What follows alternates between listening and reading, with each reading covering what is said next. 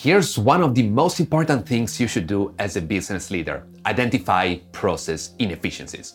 No matter how incredible your product and team are, without effective processes, you're leaving so much impact and profitability on the table. At the same time, inefficiencies compounded over time might end up literally hindering your whole company. And that's why in today's video, we will share with you a simple four way approach to identify business process inefficiencies. I am Alessandro Carpentiero. And I am Linda Granfors. We at Beyond Sapiens use productivity to maximize your business potential.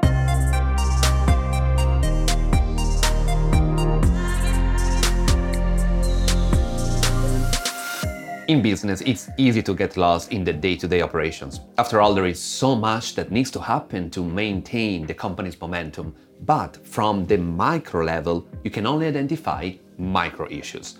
So, to identify key blockers that are hindering your company's growth, it's important to take a step back and look at the bigger picture. A good starting point is to map out the business model and the key processes that happen within and between different business units. This can help you identify areas where processes are not working optimally and are causing delays, errors, or other issues that affect the business's overall performance.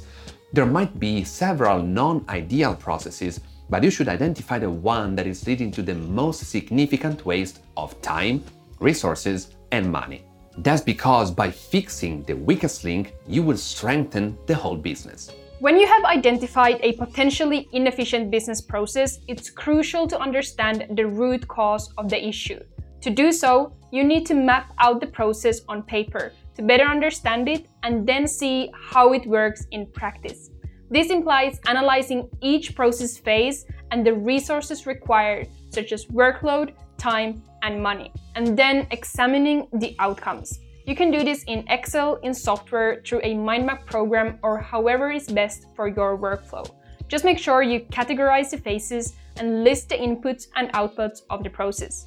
This will help you break it down into smaller chunks, making it easier for you to find potential bottlenecks. When you have an idea of where the process might be lacking, you should see how it works in practice and understand if there is something you overlooked when going through it on paper.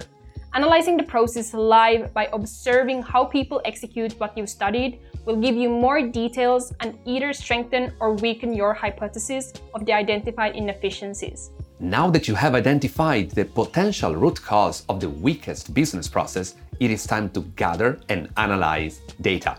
This allows you to have quantitative measurements of the business process you are investigating, providing you with an accurate snapshot of the metrics involved. It can also help you shed light on underlying relationships between different metrics. For example, for a customer experience department, two important metrics could be the response time and the percentage of happy customer ratings. While gathering both data, you might spot a correlation between the two, such as a very low response time, something usually associated with great performance, to a low percentage of happy ratings. This might be underlying an excessive focus on time efficiencies, where quality might take a hit, and it would provide you with insights on how to proceed. Talking of which, the gathered data will also serve you later on. In fact, after deploying a possible solution to the identify process issue, you can use the initial metrics as a benchmark to understand how effective your solution might be.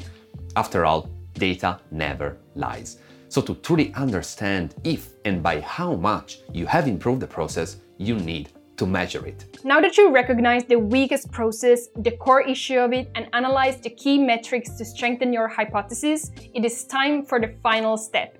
Gather qualitative data by asking for feedback from people who work with the process. As Alessandro said, data provides valuable insights and never lies, except if it fails to capture the whole picture.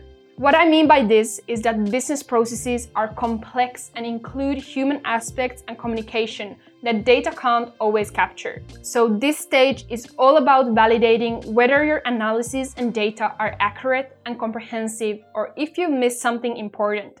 You will already have a holistic understanding and a clear picture of the potential bottleneck. So, it will be easier for you to ask people how they feel about your findings. You may be surprised how often this phase uplifts details and correlations you may have overlooked, which is good because it will enable you to strengthen your image of the inefficiency, validate the accuracy of your data, and ensure that you address the root cause. At this point, you will have all you need to create a plan of action to address the most ineffective process, helping you create a better functioning business. Remember, identifying and addressing process inefficiencies is an ongoing process that requires constant attention and improvement, so make sure you create internal practices to make this a recurring activity. Talking of which, we would love to help optimize your processes with our free productivity assessment.